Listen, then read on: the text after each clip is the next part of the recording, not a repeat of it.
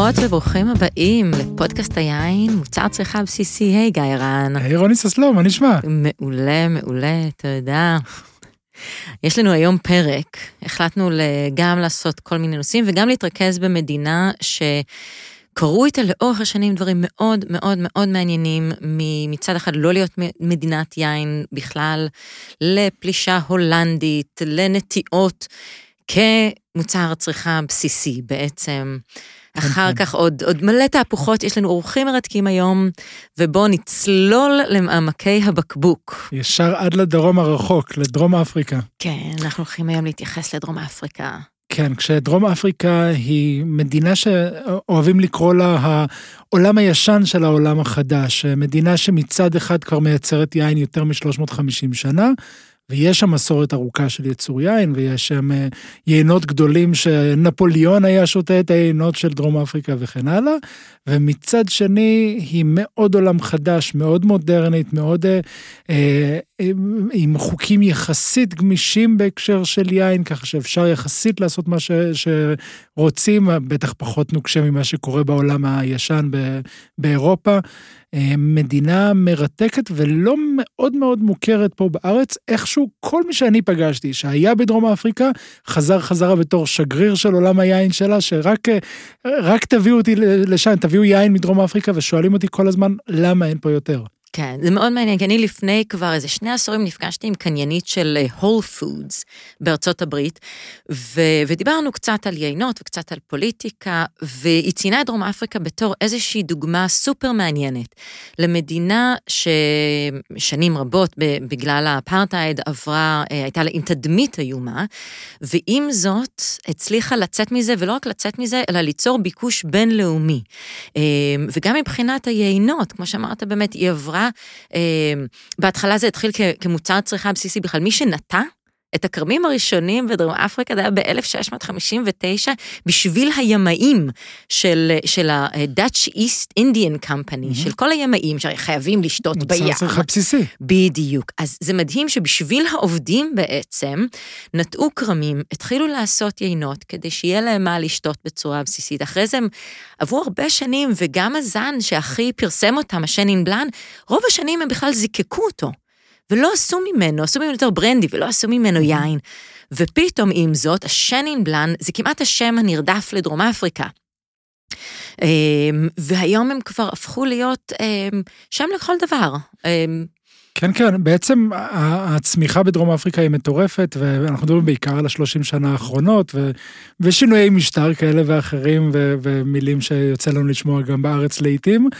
אה, אבל אנחנו מדברים על מדינה שהייתה מייצרת יינות איכות בעבר, חזרה, עברה לייצר יינות מאוד מאוד אה, פשוטים, בסיסיים וברנדי וכן הלאה, והיום הפכה להיות אחת היצרניות היותר מעניינות ומתפתחות אה, בעולם.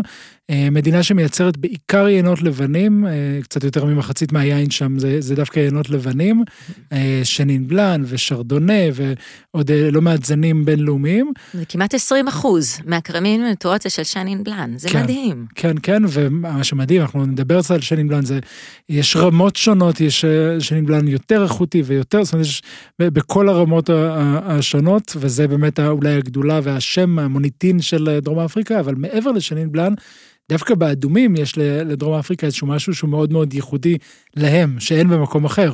כן, את הפינוטאז', הפינוטאז', שזה החלאה של פינון נואר ושל סנסו. אה, אז של... למה פינוטאז'? למה פינוטאז'? פינו כי... זה ברור. נכון, וסנסו, משום מה הם קראו לו ארמיטאז'. זה המקור של, זה היה mm. השם שלו משום מה בדרום אפריקה. ארמיטאז' זה שם של כפר בעמק הרון, שממנו מגיע, שיש שם גם סנסור, אבל בכלל בארמיטאז' מגדלים סירה. אני לא לגמרי אה, הצלחתי לפענח את העניין, אבל משם השם מגיע. כן, וזה קצת מעניין, כי אם אפשר להסתכל עלינו כדוגמה, אני חושבת שזה קצת מה שאנחנו קיווינו שיהיה לנו עם הארגמן פה. כמו שהפינוטאז' פרסם מאוד את דרום אפריקה בתור הזן, אה, שעכשיו הוא כבר בינלאומי גם, אני חושבת שמאוד רצינו ש, שזה מה שהארגמן יהיה עבורנו. אה, זה כרגע עדיין לא, אבל אין לדעת מה יהיה בעתיד, כי גם ממנו עושים יותר, יותר, יותר יינות איכות. כן, כן, ארגמן, מי שלא מכיר, זה, זה בעצם החלאה שנעשתה פה בארץ, אבל המקור שלו בזנים אה, מקומיים, זנים אירופאים בכלל, כך שזה לא... זה לא מכאן במקור, בשונה מזנים אחרים שאנחנו רואים יותר ויותר בישראל ובאזור בכלל. זהו, אז יש צמיחה אדירה בכל מה שקשור ביין בדרום אפריקה, אנחנו מדברים על תוכנית ממשלתית לשדרוג היין הדרום אפריקאי ולאיזושהי אמינות בתוויות של היין בדרום אפריקה שגרמה לזה שבכל העולם התחילו לקנות יותר ולהאמין יותר אולי לאיכות שמגיעה מדרום אפריקה, ארגון היין המקומי, המיסוד של ה-geographical indication, אזורי היין בתוך דרום אפריקה שככה תופס תאוצה בעשרות שנים האחרונות. יש 60 כאלה, יש 60 אזורי יין שונים בדרום אפריקה. נכון. ו, ובכלל דרום אפריקה זה, זו מדינה מרתקת. בסופו של דבר, אנחנו מדברים על החלק, על הקצה הדרומי של, של אפריקה, בין קו רוחב 20 ל-27, סליחה, ל-35. ואנחנו מדברים על, על אזור שהוא מצד אחד קצת חם לייצור של ענבים וענבי יין, קצת יכול להיות אפילו חם מדי, אבל יש לא מעט זרמים קרים שמגיעים מהקוטב הדרומי ומאפשרים את הגידול בצורה טובה. יש שם גם זרמים כאלה, את, ה, את הרוח שנקראת רוח הדוקטור, שמרפא את הכרמים, פשוט מנקה או מונעת חלק מהרקבונות ומאפשרת גידול של, של ענבים, ענבים ליין. אנחנו מדברים גם על אזור שהוא יחסית עם הרבה מאוד הרים, הרבה מאוד שרשראות הרים, כאלה שלא מביישות גם את, את אירופה, וגם הן מווסתות את, את הטמפרטורות ומייצרות מפנים שונים שמאפשרים גידול של, של ענבים ליין. כן, זה מעניין, כי גם היא, היא לא מדינה מאוד גדולה, אבל מבחינת המנעד והמגוון, בעצם תנאי אקלים, יש לה גם אקלים מדברי, גם סובטרופי, גם ים תיכוני והררי. יש לה, ובעצם כל ההבדלים, וזה קצת מין דומה שונה לנו, שגם בארץ יש לנו, אנחנו או, פי הרבה יותר קטנים, אבל יש לנו מגוון מאוד עשיר של מין תתי אקלים, אקלימים שונים בתוך האזור הזה. שמה שמאפשר באמת לגדל גם ענבים מזנים שונים ומסגנונות שונים. הרוב באמת, כמו שאמרת, גדל באזור הדרומי, שהוא יותר ים תיכוני, נגיד, באופי שלו, עם חורף גשום וקיץ יבש, אז הרוב אפשר לפגוש שם, ו... ואפילו יש רכבת. וואו, כן. רכבת שאפשר לטייל איתה בין כרמים ובין יקבים, אולי אצלנו יום אחד, זה לגמרי יש הרבה מה ללמוד מהם. הלוואי, רכבת מתוקה כזאת של פעם שעוברת בין 24 יקבים שונים. אז כל הנושא של הנהיגה משתנה. הם שמים דגש מאוד מאוד מאוד גדול בתיירות שם. זה אחד הדברים גם שמראש המדינה אה, החליטה להשקיע בכל התדמית ובכל ה... אה, נקרא לזה יחסי ציבור של מהי דרום אפריקה.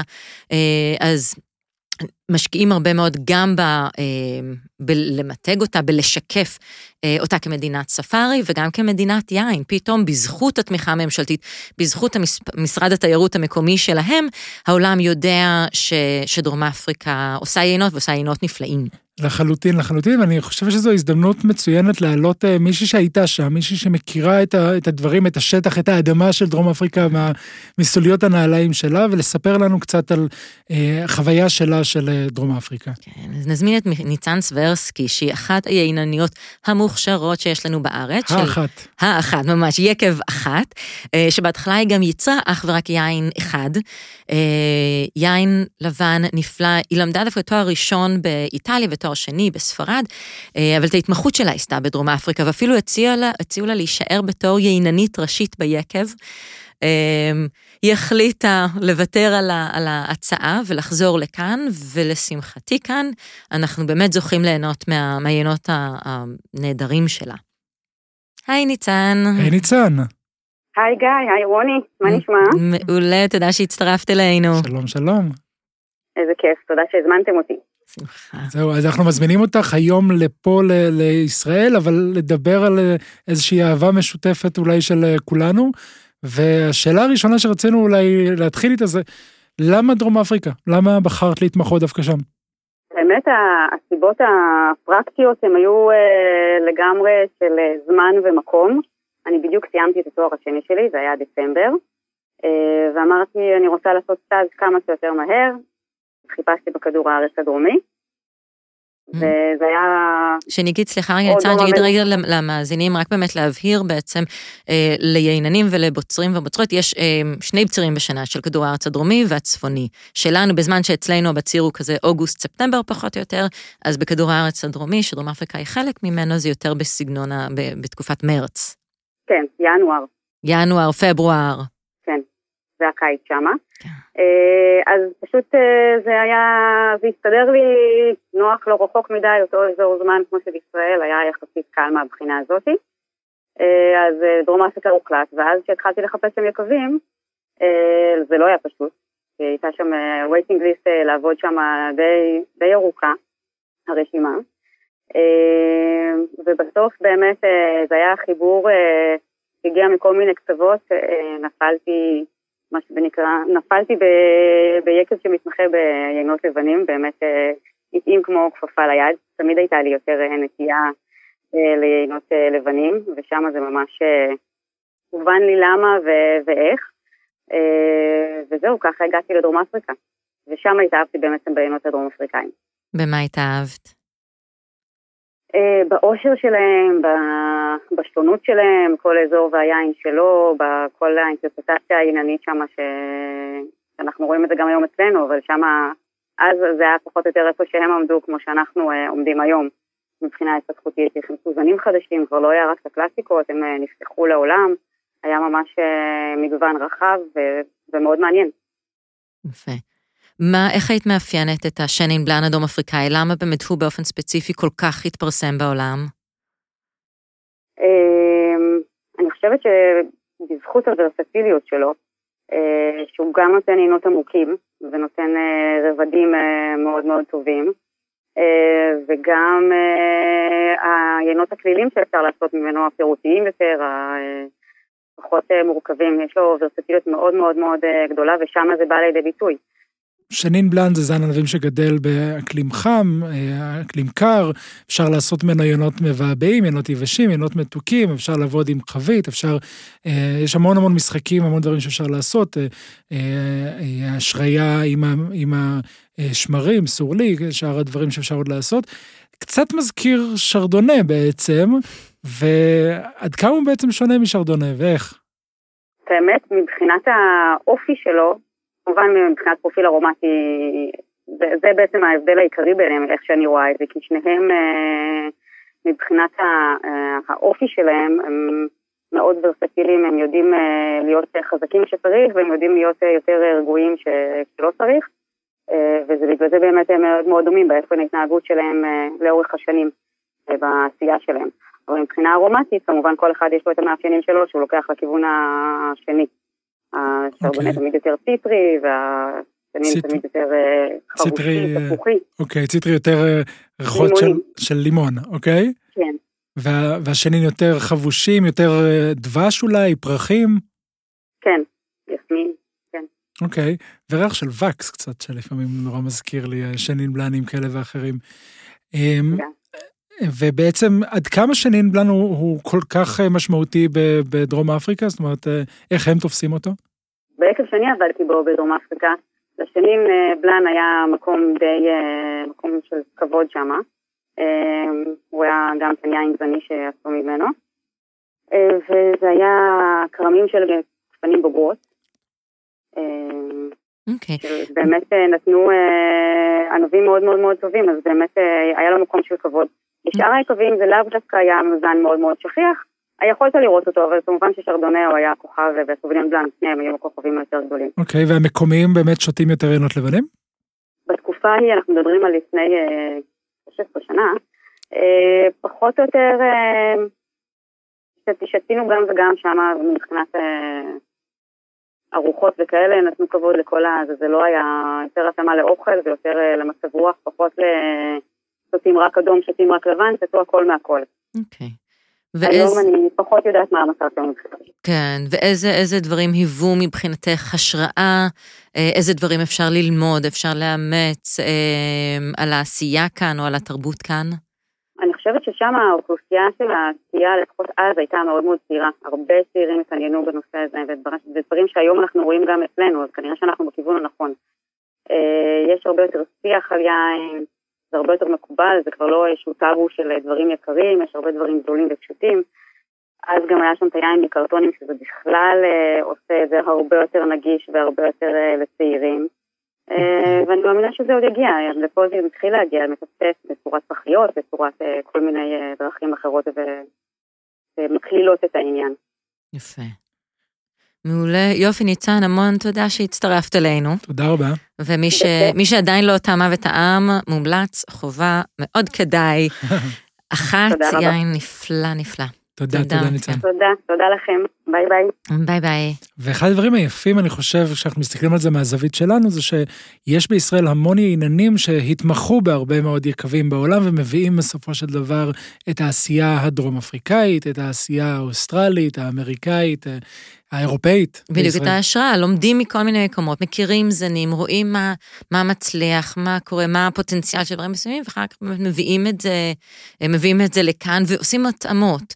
וזה חלק מהיופי. אם בעבר אני חושבת שמין רצינו להיות, לא יודעת, בורדו, בורגון, אה, אוסטרליה, היום יש בעשייה יותר משהו שאנחנו רוצים להיות אנחנו, אבל עם הרבה יותר פתיחות לכן ללמוד ולתקשר ולראות מה קורה אה, במקומות אחרים בעולם. כן, כן, כן, ובדרום אפריקה יש הרבה הרבה מה ללמוד, גם בהקשר של אה, תיירות יין, גם בכלל בלהביא יין, אבל איכשהו, כשאני מסתכל על תיירות יין, אה, יש בדרך כלל שני צדדים של, של המטבע בתיירות יין, יש אה, את היינות שמגיעים ואת האנשים שטסים ומבקרים, ושניהם בהקשר של דרום אפריקה לא מאוד מאוד נפוצים, זאת אומרת, מי שכבר הגיע לדרום אפריקה לאזורי היין בדרך כלל מאוד מאוד מתלהב, מי שטועם יינות דרום אפריקאים בדרך כלל מאוד מתלהב, ועדיין לא מגיעים המון יינות דרום אפריקאים לישראל, אה, ולא המון ישראלים, זאת אומרת, זה לא יעד כמו... נכון, זה לא יעד תיירותי אה, פופולרי במיוחד, ובטח לא, כשאת אומר, אני רוצה לעשות טיול יין, לאן אני אסע? אני אסע לדרום אפריקה.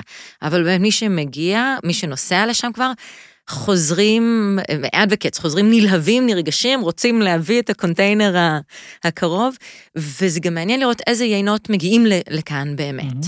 והאמת שיצא לי לא מעט אה, לדבר עם דיילים ודיילות שנוסעים לדרום אפריקה, הם פשוט היו רבים על הטיסות למי יכול להגיע לשם, וחוזרים עם מזוודות מלאות, ואחד הדברים המדהימים שם זה שהמחיר של היין בהשוואה לאיכות פשוט...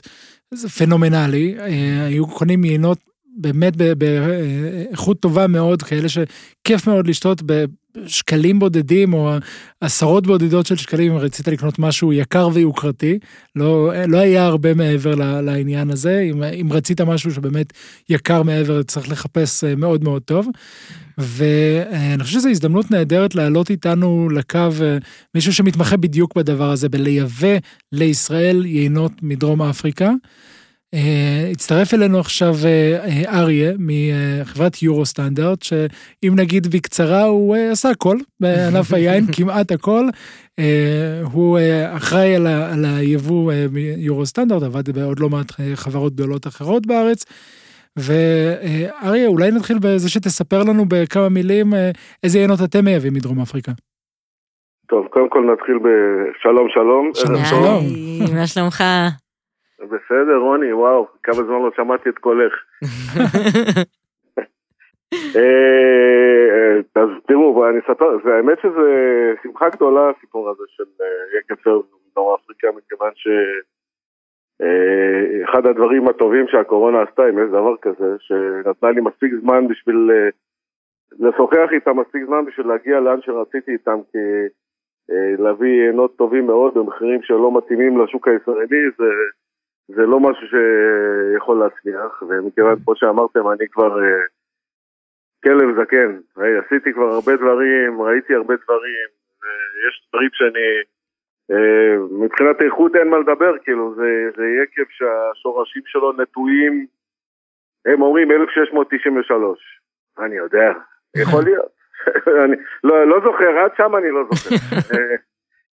אבל uh, האיכות שלהם uh, היא טובה והיא עינן שמלווה אותם מ-96, אותו יינן.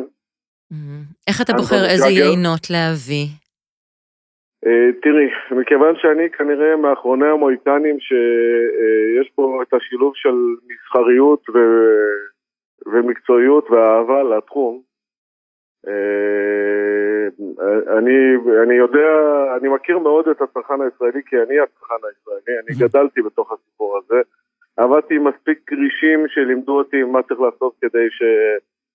להביא את הדברים הנכונים, כדי שאחיך הישראלי הוא, הוא בהתהוות, אנחנו גדלים. Mm-hmm. מהר, אבל עדיין לא צמחנו עד הסוף. וחיפשתי עינות שמצד אחד תהיה בהם את הרומנטיקה, כי בלי, בלי רומנטיקה אי אפשר, mm. ושהם יהיו מספיק בעלי נוכחות, ושיהיו מעניינים, ושיהיו ארומטיים, אז פרביו זה, זה יקב ש, שמשלב את העולם הישן עם העולם החדש. מאיזה okay. בחינה? נגיד, אם אנחנו לוקחים את העיינות של העולם הישן, אה, לעתים הם קצת מורכבים לאחיך הישראלי, בשלב זה. יכול להיות שנגדל, זה יהיה לנו יותר קל. אה, ואם אנחנו הולכים לעולם החדש, אז נהנות הם פצצות פרי כאלה, סופר ארומטיות, אה, עם נוכחות כמעט ריבתית, וזה... רציתי משהו שיהיה באמצע, ולשמחתי הרבה זה, זה, זה היה באמצע, כאילו, יש להם את ה... את הארומות המקסימות האלה עם נוכחות ימית, כי הם יושבים, היקב והכרמים יושבים לא רחוק מהים. Mm-hmm. Okay. וזה נותן איזה סוג של שילוב מופלא ש... שמענג אה, החל מהארומות הנהדרות ועד החך אוקיי. אתה... מתאימות למזון. אתה בעצם, אתה מכיר היטב את השוק הישראלית, מה, מה, שאנשים, מה שאנשים קונים בסופו של דבר, ויבואן, ואתה מכיר כמה וכמה יבואנים אה, בארץ, יבואן צריך להביא לארץ יין ש, שהוא חושב שהוא יצליח גם למכור. נכון. למה לדעתך לא, רואים מעט מאוד יינות אה, דרום אפריקאים בשוק הישראלי?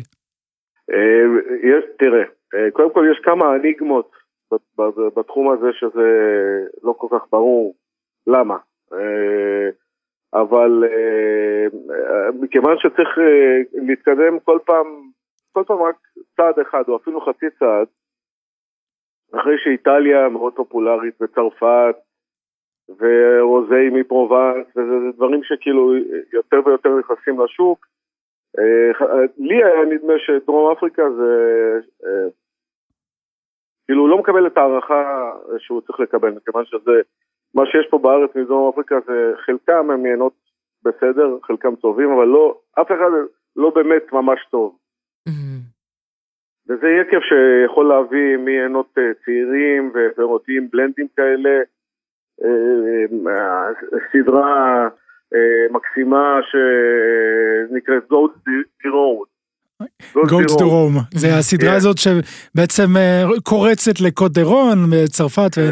והיינות הם אה, המשחק על היינות שעושים בקוד דה רון, ובכלל כן. היקב הזה הוא באמת אה, מקסים, עם אמירה מאוד משעשעת, עם עיזים, גוטס על התוויות, יש להם את הגוטס פאדר ויינות כאלה, ומייצרים גם גבינות מחלב עיזים ופסלים וכן הלאה. אמ, וליקב, אין ספק, זה אגב לא סיבוב ראשון של היקב בארץ, הוא כבר היה נכון. לפני אצל יבואן אחר, ואני יודע שאני כן אגיד, אה, אחמיא לכם ואגיד שאני יודע שהמחירים אה, ירדו משמעותית, עכשיו שהוא נמצא כן. בכמויות גדולות יותר בארץ. בעצם אתה אומר שהסיבה הראשונה ש, שבחרת להביא עינות מדרום אפריקה זה באמת בשביל ליצור עניין וליצור גיוון, להגיד אוקיי, שתינו איטליה, שתינו צרפת, שתינו ספרד, ולמי ששואל מה חדש, אז מן הבשורה, הדבר החדש המעניין, התשובה יכולה להיות דרום אפריקה. שכרגע, כן. אבל זה נשמע שמבחינת מה שמביאים, זה עדיין ה-entry level, זה עדיין היינות היותר פשוטים, והשאיפה שלך זה להביא אה, בהמשך גם את היינות הגבוהים יותר, המורכבים. אה, תראי, קודם כל, גוד אה, זירום אה, זה סדרה שבאמת העיינות הצעירים, מה שאני קורא, אבל יש גם עליה סדרה שהיא סדרה זנית, שהיא סדרה, מה שנקרא, טיפה גבוהה יותר, וזה כבר עיינות של, נגיד, לכיוון ה-70-79 שקלים לצרכן, ששם יש אה, סוביניון בלאן, ויש okay. אוקיי. אה, פטיסירה ושנים בלאן, ופינוטאז' כמובן, והם עיינות okay. יותר כן. רציניים. Mm-hmm. אתה חושב שעוד, לא יודעת, שנה, שנתיים, חמש שנים, לכל יבואן או בכל חנות יהיה מדף דרום אפריקה? כאילו, אני שנייה רגע לפני שאפילו אתה עונה על זה, תראה, סלובניה, יש היום יבואן שמתמחה בסלובניה, יש עוד כמה יבואנים שמביאים קצת יין מסלובניה, ועם כל הכבוד, זה לא אותו אה, גודל, לא אותו סדר גודל של, אה, של אה, תעשיית יין. המקום של דרום אפריקה בעולם הרבה הרבה הרבה יותר משמעותי מסלובניה. איך זה ש, שדרום אפריקה במקום אחד וסלובניה אחרת, ו, ובעיקר ספציפית לגבי דרום אפריקה, איך זה שעוד לא גילינו את, את האזור הזה? אה, אני, אני אשאל, אתה יודע, כמו יהודי טוב, אני אשאל אותך שאלה, כאילו, מה, מה, מה, מה קרה עם ספרד? כאילו, איך ספרד ירדה מנכסיה בארץ? למה? כאילו, העיינות הספרדים, סטטיסטית, עזוב, כאילו, מי מביא מה? מוכרים הרבה הרבה הרבה הרבה פחות יינות ספרדים. למה? זה כאילו יינות, אין, אין בטופ של הטופ של העשייה. אה, מסורת מופלאה, אה, טעמים אה, ייחודיים. יש לי תשובה לגבי זה אגב. אני חושב אוקיי, שהיבוא לישראל, ואתה כיבואן רואה את זה, מה שהסגמנט שעולה בצורה משמעותית זה דווקא יינות לבנים. עיינות הלבנים יבוא הרבה יותר קל להשלים את החוסר שיש בשוק בישראל מלייצר בארץ, כי כדי להתחיל לייצר יין לבן חדש צריך לטעת ולחכות כמה שנים, והיבוא יכול לעשות את זה די מהר. ו... ספרד הם לא מאוד ידועים בעיינות הלבנים שלהם. יש להם עיינות נהדרים לאקלים אה, קר, והאקלים שלנו לא כל כך כזה. ועדיין סטטיסטית העיינות האדומים מהווים אה, חלק, אני חושב שעדיין זה 60-40 לטובת האדומים. באופן כללי, אבל לא ביבוא. יבוא זה מתחיל להתחלף. אה, תראה, אני חייב להגיד לך בתור חובב עיינות לבנים, כאילו לי זה הכי קל, כי חצי מהפורטפוליו שלנו זה כל מיני סוביניון בלאנים מכל מיני מקומות שאני, יש לי פטיש ללבנים. אוקיי. אתם מביאים יותר אה, לבנים או יותר אדומים? אה, בכמות המצטברת של הבקבוקים. אני חושב שחצי חצי. אוקיי. וואו, שזה משמעותי, בעבר כן, הכל היה הרבה יותר לטובת האדומים. כן, אז הנה התשובה לגבי ספרד. בעיניי. אה, לא, זה מעציב אותי. כן, אבל בוא נחזור רגע לדרום אפריקה, כי זה מאוד קל להמשיך. לדבר על ספרד לנצח. ובאמת, האם אה, מה שרואים שקורה בעולם כבר ב-30 שנה, האם זה משהו שאתה צופה שיקרה פה, או שאנחנו כמדינה, כצרכני יין, יצור אחר לגמרי אה, ויותר קשה לצפייה? אה, קודם כל אני חושב שאיטליה וצרפת יהיו בטופ, זה לא ישתנה. אבל בכדורסל יש חמישה שחקנים, נגיד בחמישייה, יכול להיות ש, שדרום אפריקה, לצד ארגנטינה, אה, שעושה מהלך מאוד גדול בארץ. אה, נכון, וצ'ילה ומדינות אחרות, אבל דרום אפריקה, עוד לא, יש תמיכה מצד לא, ממשלת דרום לא. אפריקה לקדם את הייצוא של העיינות הדרום אפריקאים לא, לישראל? לא, לא, דווקא לא, ודווקא מי שמשתגע לגמרי עכשיו בזמן האחרון זה איטלקים. האיטלקים מקדמים, הצרפתים מקדמים, אפילו ההונגרים והפורטוגלים עושים את זה. אה, דרום אפריקאים הם, אה, א', הם חווים את הקורונה בצורה מאוד קשה. Mm-hmm. אה, יש להם ממש סגרים אחד אחרי השני ולא מצליחים להתחסן. ויש שם כל מיני בעיות שהן קצת מאיטות הכל. Mm-hmm. אבל העיינות מצוינים. כן. אוקיי, אוקיי, אז לחזור ולבקר. אפשר לבקר בעקב פרוויו? אפשר לבקר בפרווה, יש להם מרכז מרוקחים, תאורטית, כן? אתה לא יכול לבקר בכלום שם. עכשיו, יש שם סגר נוסף שכנראה שאי אפשר לעשות שום דבר. האם לכם יש מחשבות להביא יקבים נוספים מדרום אפריקה? כאילו להשקיע מאמצים ולהגדיל את המנעד? קודם כל, אה, היקב עצמו הוא גדול מאוד, בעל הרבה מאוד רמות של יין. כן. יש לי אה, רצון להביא סינגל ויניארדים, להביא כל מיני דברים מיוחדים. עשרות מיליוני בקבוקים בשנה, אם אני זוכר נכון. הפרביו עושה משהו כמו 60 מיליון. שזה המון, כי אני אגיד לך, אחד הדברים שאני מרגישה ש, שמאוד משפיע על התדמית של מדינה, אה, בטח שלא מכירים אותה, זה איזה יינות מביאים. ואם באמת מביאים הרבה מהיינות הפשוטים יותר, אז גם זה התדמית שהמדינה תקבל. Mm-hmm. ומביאים דברים גם ברמות גבוהה יותר, אז, אז התדמית תבוא איתו, תבוא איתה. אז זהו, אז אני מצד אחד מזמין את המאזינים שלנו לטעום יותר יינות דרום אפריקנים, אם זה פרוויו ואם זה יינות אחרים שמגיעים לארץ, ומצד שני היבואנים שמאזינים לנו, תביאו בבקשה. תביאו עוד, תביאו כן. עוד, תביאו עוד דברים מעניינים, איכותיים. כן, אנחנו רוצים שיהיה לנו מעניין. בהחלט, בשביל זה אנחנו פה. מעניין וטעים ומוצר צריכה בסיסי ומחירים נגישים. תודה רבה אריה. תודה רבה אריה. בשמחה, שמחתי לדבר איתכם, חג שמח. חג שמח, ביי ביי. ביי ביי. מעניין, זה, זה מאוד מעניין איך ההשפעה של מצד אחד מה מביאים ואיך אה, זה נקלט בעצם, איך זה משפיע על התדמית. כי דרום אפריקה מייצרת כמויות גדולות מאוד של יין. כן, המון יין, אה, ברק וויין, יינות בקרטונים ואפילו במכולות שנשלחים ל, ל, לאירופה ולארצות הברית ונארזים שם ונמכרים שם. ו... דרום אפריקה היא הרבה הרבה יותר משמעותית בעולם ממה שהיא בישראל.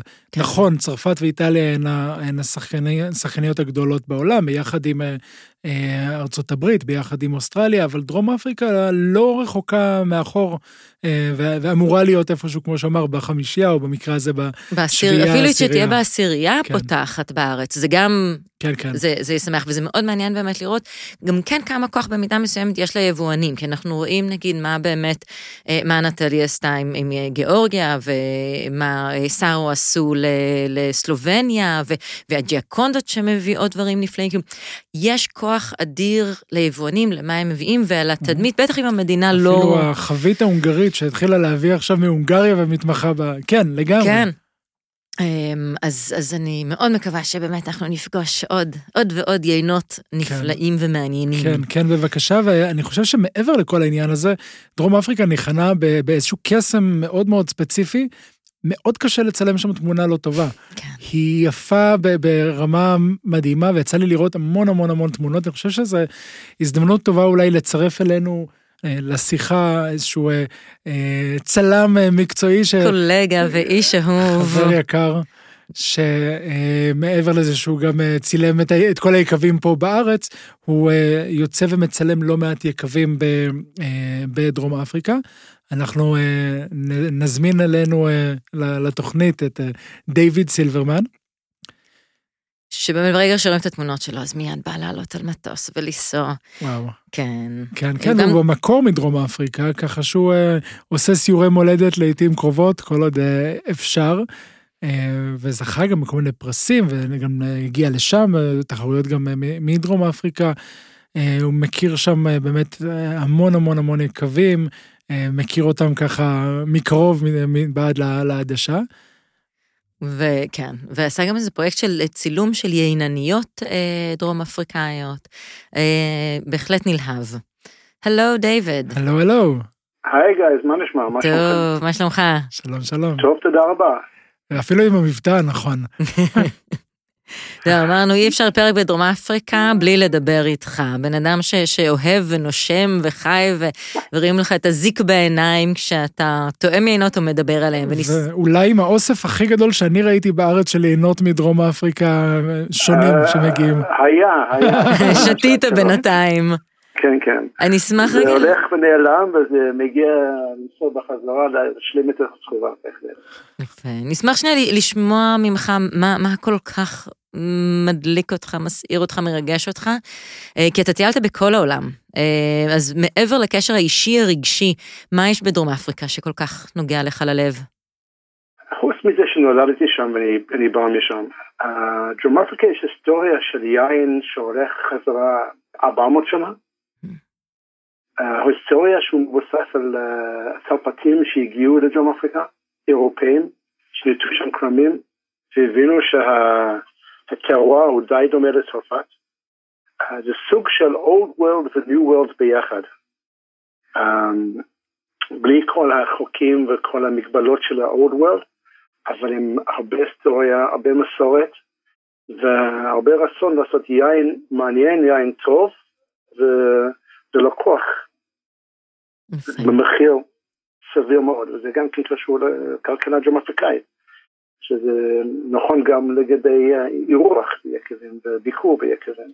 ואתה בעצם נמצא בדרום אפריקה לא מעט שנים, יש לך איזושהי פרספקטיבה על ההתפתחות של ענף היין בדרום אפריקה, אה, בכלל של המדינה. איך אתה רואה אותה משתנה בעשרות שנים האחרונות? אני חושב שהיום יקבים עם ראייה עתידית מבינים שאי אפשר להיות כמו פעם, כמו ימי אפרטהייד, ימים של פעם, שיש בעלי יקב וכל השאר עובדים בשבילו. היום הרבה יקבים נותנים אחוזים בבעלות היחב לעובדים. Mm. עוזרים לעובדים לקבל השכלה ומקומות לגור ומרפאות וכל מה שצריך כדי גם כן לייצר קהילה וזה מעבר לזה שהוא אנשים שיש להם בעלות של היקב, הם נותנים יותר, יש הרבה יותר רצון לעזור ולמצוא דברים חדשים וטובים כדי לשפר את המצב. ומעבר לזה זה גם כן באיזשהו מקום מגן על הבעלים של יקבים, על המצב בצ'ום אפריקה שהוא בכל זאת יש כמה מגבלות, יש כמה בעיות שם, לא מעט, ואנשים צריכים לעשות מה, כל, כל מה שאפשר כדי לשמור לעצמם. יפה. אני חושב הקטע הזה של to integrate את uh, אנשים מקבוצות אחרות, uh, את, את העובדים השחורים או את, uh, בתוך הקהילה, זה, זה משהו שלא היה לפני עשור או לפני עשרים בטוח לא שלושים שנה. אתה מרגיש שזה משהו, שיש בזה משהו מאוד קהילתי, מאוד חברתי גם. זה חיובי לגמרי, אני חושב שזה יכול להיות דוגמה לכל מקום בעולם, אבל במיוחד בדרום אפריקה. יפה, שזה הרבה מעבר ליין עצמו, הרבה מעבר למוצר עצמו. הרבה מעבר ליין, זה כאילו, להבין שאנשים שעובדים בשבילך הם לא רק עובדים, אלא זה חלק של הקהילה, ואנשים שאתה צריך לסמוך עליהם, ואתה דואג, אתה דואג להם, הם דואגים לך, וכולם ביחד דואגים גם כן לפרויקט משותף שלכם. יפה. ולא ראיתי את זה במקומות אחרים.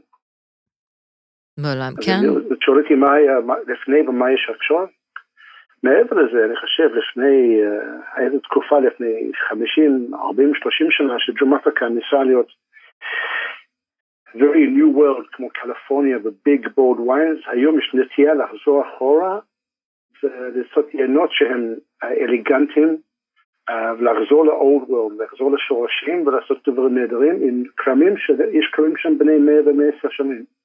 יפה, אחרי בעצם שהם התמודדו עם הפלוקסרה, כי הפלוקסרה, נכון, ההחרק ש... נכון, שם היה פלוקסרה, אבל יש כרמים שנטייה ממש מאז הפלוקסרה, שורדו עד היום. מדהים. במיוחד כמו זנים של שני בלנק, שהוא... כן.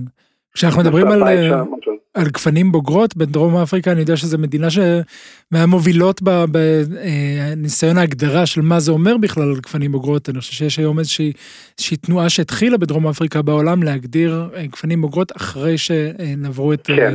את גיל 35. אחד מהמומחים לגפנים בוגרות זאת אישה בשם רוזה קרוגה. והיא מוכרת בכל העולם בנושא הזה, והיא מובילה את, את הפרויקט של Vine Project בדרום אפריקה, ואני מבין שזה גם כן תופס בכל העולם. כן. יפה. כי הם גם עברו, דרום אפריקה עברה גם שינויים מבחינת הסגנון, סגנונות עשייה לאורך השנים.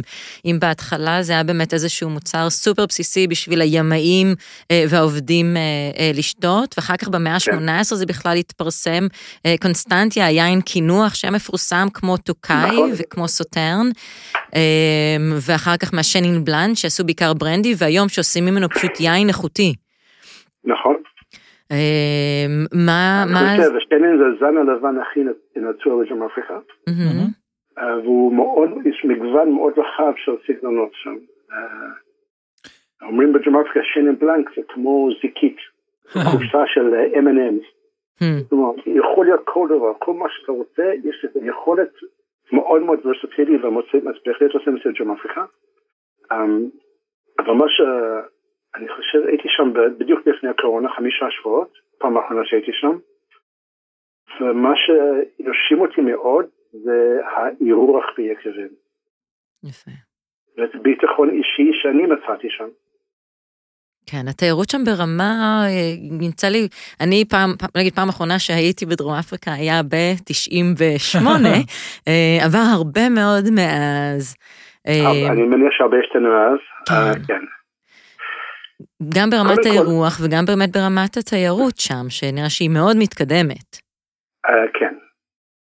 אני לא, אי אפשר להגיד, אני לא יודע מה קורה היום, כמובן, קורונה זה דברים אחרים, אבל עד הקורונה. יש הרבה תיירות פנים. Uh, ביקבים שאני גר, אני הייתי בים, הייתי חמישה שבועות, הרי, באזור קייפ, 30 יקבים ב-35 יום. רוב הזמן התארחתי ביקב אחד, והגשתי שם בבית. ש... רוב האנשים שבאו לבקר הם דרום אפריקאים שעשו טיולי יין. אני מניח שהיום, כל עוד שהתיירות הבינלאומית לא חוזרת, זה עדיין המצב. מקום נהדר, בניינים של המאה ה-18 שרבו שיפוצים, הביטחון של המקום עצמו, האירוח, הצוות רק רצו לעזור. Mm-hmm. במחיר שאי אפשר להאמין. בית או, או חטא מאוד מפואר בתוך, you know, בתוך יקב, שעולה היום, אני בדקתי עכשיו, נגיד 1,400 רנד, mm. מדובר על 300 שקל. איפה בארץ אפשר לעשות דבר כזה, כולל ארוך הבוקר. כן. Uh, אין דבר כזה. Uh, באמת, אני חושב ש... Um, זה הזמן לבקר במקומות כמו ג'ם אפריקה זה עכשיו. יפה. ברגע שיפתחו את השמיים אנחנו בדרך לשם. כן. תודה. השמיים פתוחים, יש עוד טיסות לשם, יש טיסות דרך אליס אבבה עם אתיופיאן. אוקיי. עד הקייפטאון. כמובן מהקייפטאון אפשר לעשות טיסת פנים לספארי, למי שאוהב את זה. וחייב להזכיר שגם האוכל בדרום אפריקה. גם כן, בערך. מי שלא מכיר את דיוויד סילברמן, מי שלא מכיר, הוא מבין באוכל. זה עולה רבע מתל אביב, לאותו, נגיד אותו סלח יעלה רבע בדרום אפריקה. אוקיי. אבל דברים נהדרים. למי שאוהב בשר כמובן, זה גן עדן של קרניבורים, גם דגים, אל תשכח בקייפ, זה שתי אוקיינוסים. דגים, פירות ים, ירקות, פירות, כל מה שלא צריך שם. במחירים נהדרים. יפה. אז אנחנו, אנחנו נצרף גם את השם שלך ל, אה, לפייסבוק, שאם תוכל לכתוב המלצות, mm-hmm. איפה לאכול, איפה לבקר, נשמח מאוד. מעולה, ותמונות אה, של דרום אפריקה. כן, ותמונות. התמונה בטוח תהיה. לכולם וניפגש שם. כן, ותודה בהזדמנות הזאת על התמונות שאתה מדי פעם תורם לנו למוצר צריכה בסיסי. בשמחה רבה. תודה רבה. תודה, דיוויד. תודה לכם, גיא. ביי ביי. כן, אני לגמרי בעניין של לצאת לבקר שם, ולדעתי גם את מוכנה כבר לעניין, אפשר עם תיק הגב שלנו? לגמרי, עבר מספיק זמן מאז הביקור הקודם לבקר מחדש. וללכת לראות מה קורה שם עכשיו, אבל יכול להיות שיש עוד מישהו מהמאזינים שלנו שעוד לא השתכנע ב-100% לעניין הזה. ובשביל הדבר הזה אני מציע שאנחנו נעלה עוד אורחת אחרונה אחת, והפעם ישירות מדרום אפריקה. אנחנו רוצים להזמין, אני אנחנו נעבור עוד רגע לאנגלית, אבל עד אז את דלייל, שהיא קודם כל ייננית מוסמכת, השתתפה בבצירים בכל העולם, היא גם סומליה מוסמכת, WSET 3. היא הייתה הסומליה של פארק לאומי קרוגר. אתה קולט שיש פארק לאומי שהייתה לו סומליה משלו. זה, אני חושבת שכל פארק לאומי צריך לחלוטין. סומליה. היום אה, היא מנהלת ומקדמת דיגיטליה בתחום היין, זה מרגיש שהיא עושה כל כך הרבה דברים סופר מעניינים, אה, עם המון ככה אש ועזוז. ומצורך באמת בשביל אה, גם לקדם את ענף היין המקומי הדרום אפריקאי וגם אה, לשתף ולהראות בעולם מה באמת קורה שם. Hello, Delail. Hi, how are you doing? Hello, hello. Good, and thank Hi. you for joining us. it's so nice to um, to chat to you guys all the way from Israel. That's incredible. Yes, yes the world becomes so so small. now we just need your it does, wine here. It does. Yes. Sorry now we just need your wine here and uh, yes exactly i know i know um, that is definitely oh i see yeah david just messaged me checking if if we're online Shane. yes yes we just chatted with him here on the ah. podcast and you're already live with us on the on the show and oh, uh, yeah he, he said that he's been there uh, many times and he knows uh, the region but we, we wanted to hear a little bit more from you about uh, south yeah. africa Yes, if you're gonna have your your inside perspective on all the exciting things that are happening now in your life there. in my life in South Africa. So yeah, I mean, of course, you know, um, COVID has been um, quite quite tough on the South African wine industry, but um, you know, aside from that, a lot of exciting things are currently ongoing. Um, and yeah, there's actually there's so much that that I can mention. So, I mean, of course, you know, the South African wine industry has got a very rich history. Um, you know, the first vines were planted in 1659. Well, the first wine was made in 1659 from um, from muscadel grapes, and you know, from so I mean, we've actually got such a rich history. Um, a lot of people have the perception that you know South Africa is a new world wine producing country, which we are.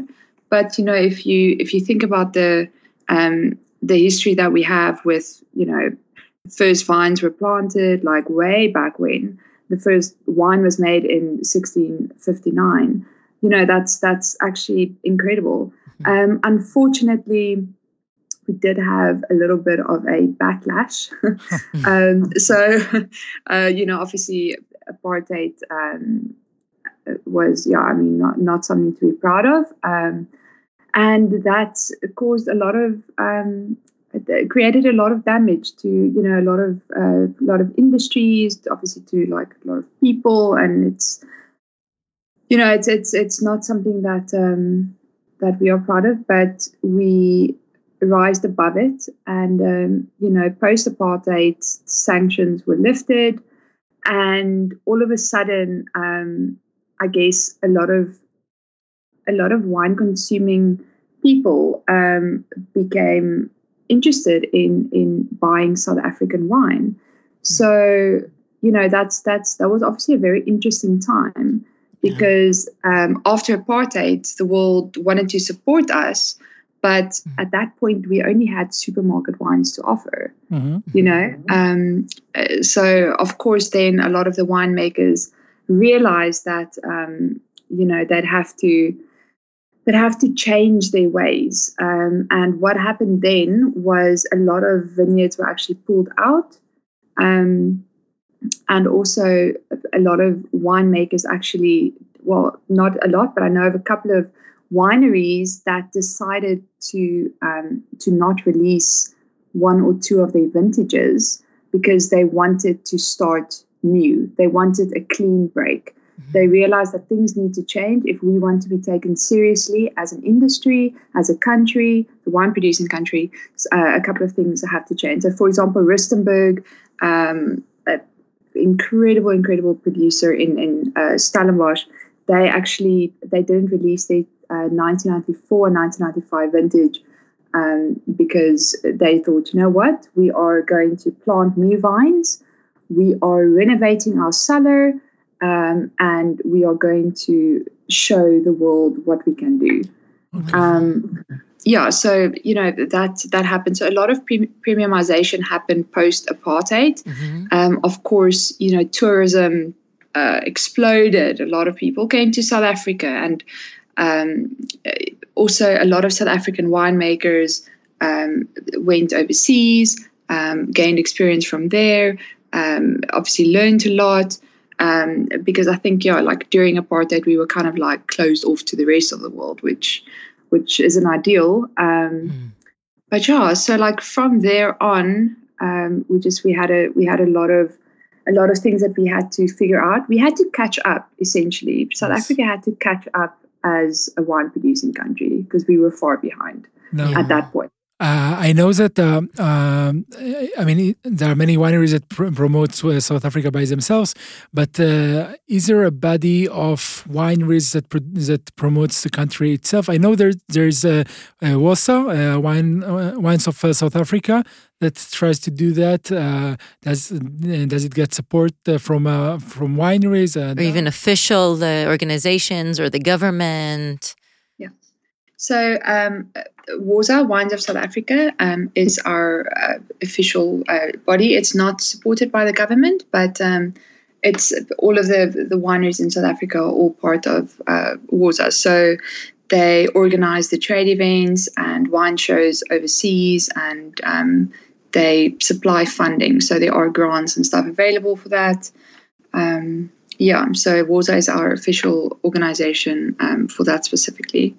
Nice. As far as the wine styles, do you, what do you feel are kind of the, the new fashions or where is South Africa going now? What are the exciting things happening mm-hmm. as far as the styles, as far as the the maybe terroirs or I have to mention, of course, uh, Rosa Kruger Creer's work um, with old vines, uh, Mhm. old vineyards. So um, Rosa has done a lot of um, work, like basically educating um, the wine industry, people in the industry, farmers, um, of the value of old vineyards. Mhm. So, um, you know, the Old Vine Project um, was launched, I think was formally launched in like, it was like 2016. Um, it was like formally launched.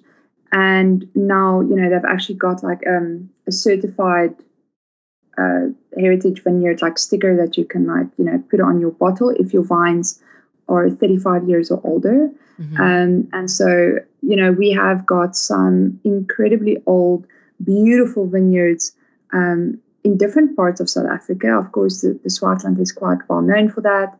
Um, but also, like, yeah, the uh, Willie, Rivier, um, Citrusdal Mountains I've got some exceptional old wines.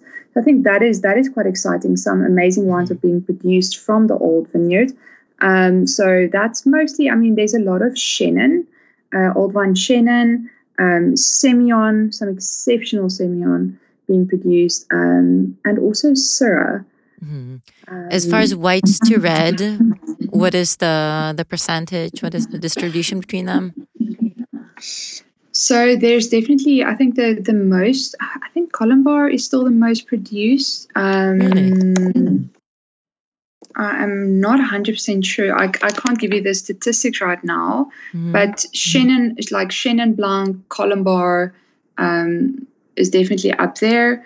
And into for red varietals, um, I think Cabernet Sauvignon is probably still the most planted Mhm. in, in South Africa. Okay. Uh, what about orange wine? Sparkling wine? Pet nut? all, all of those good stuff. yes. Um, yeah, I actually, I had a really, really good um, pet nut last night produced by um, B Vintners. Mhm. Um, so yeah, um, the Bru- Bruvaer, one of Bruvaera's projects. Um, so yeah, a lot of really, really exciting, um, you know, sparkling wines being produced. Um, I think that's to me like I love sparkling wine, and you know, Cap Classique. That's a South African, um, you know, it's our version of champagne. Um, it used to be called Methode Cap Classique. It's now just Cap Classique, and um, you know, we we've also got some amazing, amazing, amazing uh, couple of six on the market at the moment. Um, smaller producers are are also making some exceptional wines. For example, Silverthorn started making a um, a couple of seek from Columbar. Mhm. Hmm. And you know, the thing is, we we still have this idea that you know, Columbar is it is a heavy the the vine itself. I mean, it's a heavy carrier, so um, you know we kind of know it that you know bulk bulk wine production, and of course it gets distilled into brandy.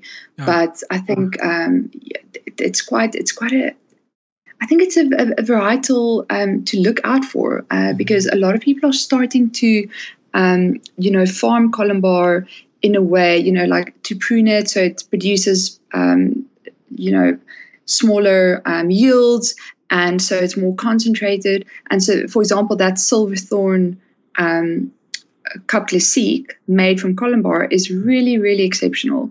Um, and there's a couple of other uh, quite premium um, columbars on the market at the moment. Mm, nice. So yeah, that's definitely something to look out for. And then um, also a lot of interesting um, like different varietals being planted. So for example, the uh, Jordan family, um, they planted um, a Certico. I think they planted. Oh, wow. Certico. Yeah, they planted הספר סרטיקו. זה זה זן ענבים מפורסם אה, שמוצאים אותו ביוון בדרך כלל. Nice. Yeah. You have other great varieties coming from the rest of the world? Um, yeah, sure. There's uh, quite I like I know a Certico is, and then I've also seen um, a Nero d'Avola from Mm. Italy. Nice. Um, that is, yeah, the, the first Nero was made by Bosman Family Vineyards. um, and that's that's an exceptional wine. Um, so many actually, and um, some Albarino. Um, I actually I also had an Albarino last Yeah. night. uh, so Springfield produces a great Albarino. Um, but I think in general more the the, the Mediterranean uh, you know, the vines from Mediterranean areas. I think, you know, for example, yeah, like um, what else? Maybe you'll get uh, in the in the future some grapes from uh, coming from here, from this yeah. uh, region. the bookie, uh, South yes. African yeah. bookie. Yeah. Who knows? Yeah, Who knows? I, I, heard some some some rumors about someone from Israel trying to grow those grape varieties in Italy. So well, it's not that far fetched. Yeah. And just a last question for for someone that doesn't know much about South Africa as far as the regions. What could you be your like number one recommendations as far as where to go or what to try out? Oh, wow. All right. So there's a, a couple of regions. I think, um, firstly, when you come to South Africa, make sure that you spend, I would say, at least a week um, in in the winelands. I know it sounds like a lot, but there's just so much to see. So, um, of course, Constantia is our uh, our you know oldest um, wine growing region, so that is an absolute must. Um, Constantia is exceptional. The old buildings. Mm. Um, you have to taste the, you know, Vin de Constance. Stellenbosch um, is a very, very vibrant, vibrant town with loads of. So um, mo- most of our uh, wineries are actually located in Stellenbosch. So that's also definitely um, a, a, place that you that you should visit. Um, very focused on tourism as well. So um, beautiful places to stay over, uh, beautiful restaurants, all of that. Um, but, you know, I would say um, a region that's very close to my heart um, is uh, Tulbagh. Mm-hmm. So Tulbagh is around an hour and a half to two hour drive out of Cape Town. And um, it's it's beautiful, beautiful region, lesser known, um, and there's a lot of like limestone soils around Tulbagh. So they, they actually grow mostly, um, you know, like southern and northern Rhone varietals in Tulbagh. So like loads of Syrah, there's Grenache, and it's it, there's just exceptional wines mm-hmm. coming from there, and it's and it's still kind of it's not that well known. So that's definitely um, a place that I would recommend. Um, Wonderful. Thank you so much, and thank you for for spending this time with us and sharing your, your wisdom and knowledge and experience and excitement. It was so nice. We hope to see you soon, either here or in South Africa. Yeah. please come visit. Yes. we will. We will for sure. We definitely will. Well, fabulous. Thank you so much. Thank you. Bye bye. Bye bye. כן, כן, בואי ניסע. כן, לגמרי. כי באמת זה מרגיש שאפשר לדבר כל כך הרבה על המדינה הזאת. ועוד דבר שחשוב לדעת, זה שכשתיסע לדרום אפריקה, וישאלו אותך אם אתה רוצה Steen wine, תדע שזה השנין בלאן. יש להם גם את השם שלהם כן. לזן ענבים הזה. כן, כן, גם את השם שלהם לזה וליין המבעבע, כמו שסיפרה לנו אה, ה Cap Classique, אה, שזה הגרסה שלהם לשיטה המסורתית של, אה, שעושים משתמשים בשמפניה. כן, ביבוע. ודרום אפריקה עברה הרבה מאוד תקופות בחיים, הרבה תקופות בהתחלה עם התלהבות רבה ועם יין כמוצר צריכה בסיסי, ואחר כך, ולאורך כל השנים בעצם, כי זה היה בעיקר הקהילה גם הצרפתית, אבל גם גם ההולנדית שהקימה קולוניות שם. אה, מין דומה, שונה ממה שאנחנו חווים פה, ובעצם רק אחרי האפרטהייד היא הצליחה לפרוץ לעולם. דבר שאני... אה, ולהיות יותר אה, לא רק להתקבל על העולם, אפילו ממה שאנחנו שמענו ממנה, להתקבל בזרועות פתוחות. כן. אה, שהתיירות עולה והמכירות עולות, ו- ואין מה לעשות, הפוליטיקה והתדמית היא חלק והיא נכנסת לכל מקום בחיינו וגם ליין. אז, אז אני קודם כל, אני מאוד שמחה אה, שזה משתנה וממשיך להשתנות כל הזמן בדרום אפריקה, ומאחלת גם לנו שינויים דומים, שונים, אה, כדי שנוכל להתרכז ביין. כן, כן, וללמוד מדרום אפריקה, ללמוד כן. בהרבה הרבה תחומים, ולראות איך הם מצליחים לעשות אה, אה, יינות שהם מצד אחד מאוד אה, יומיומיים וקלים ו- וטעימים וטובים, ויש להם גם יינות איכות אה, יוקרתיים שיודעים להת... להתיישן הרבה מאוד שנים ומגיעים לתפריטי יין של מסעדות משלן בעולם, אבל רוב העיסוק הוא בשוטף ובטעים וטוב, מוצר צריכה בסיסי. ו... ומקום יפה לבקר בו, היקבים שם אחד אחד, פשוט באמת הם מאוד משקיעים בקבלת האורחים, אה, וסיפרנו על הרכבת המטורפת שעוברת בין 24 יקבים, אה, וסופר מעניין, אז... קודם כל מאחלת לכם לטעום את מה שיש כאן ולהמשיך ולנסוע לשם ו- ולחקור מדינת יין שהיא באמת כמעט אה, עוד לא בתודעה שלנו בארץ. כן, כן, כן, כן, ולך לבקר אה, 2,700 אה, אה, יצרני יין שונים ברחבי, מגדלי ענבים שונים ש, שנמצאים ברחבי אה, אה, דרום אפריקה. יא, ו... משימה לדיוויד, כן. לבקר בכולם. כן. יופי. תודה רבה, תודה רוניסלוב. תודה גיא הרן, תודה לכן ולכם שהאזנתם. ואתם מוזמנים לנו. להוסיף, לכתוב לנו במוצר צריכה בסיסי, פורום יין, בפייסבוק, לשאול שאלות, לספר על עיינות דרום אפריקנים שאתם טעמתם ושהיו לכם טעימים ושכדאי שנכיר, להעלות תמונות מהביקורים שלכם שם, ולשתות גם עיינות דרום אפריקנים פה בארץ. יש להשיג, אמנם לא המון, אבל זה אצלנו בידיים לשנות. לחיים טובים. ביי ביי.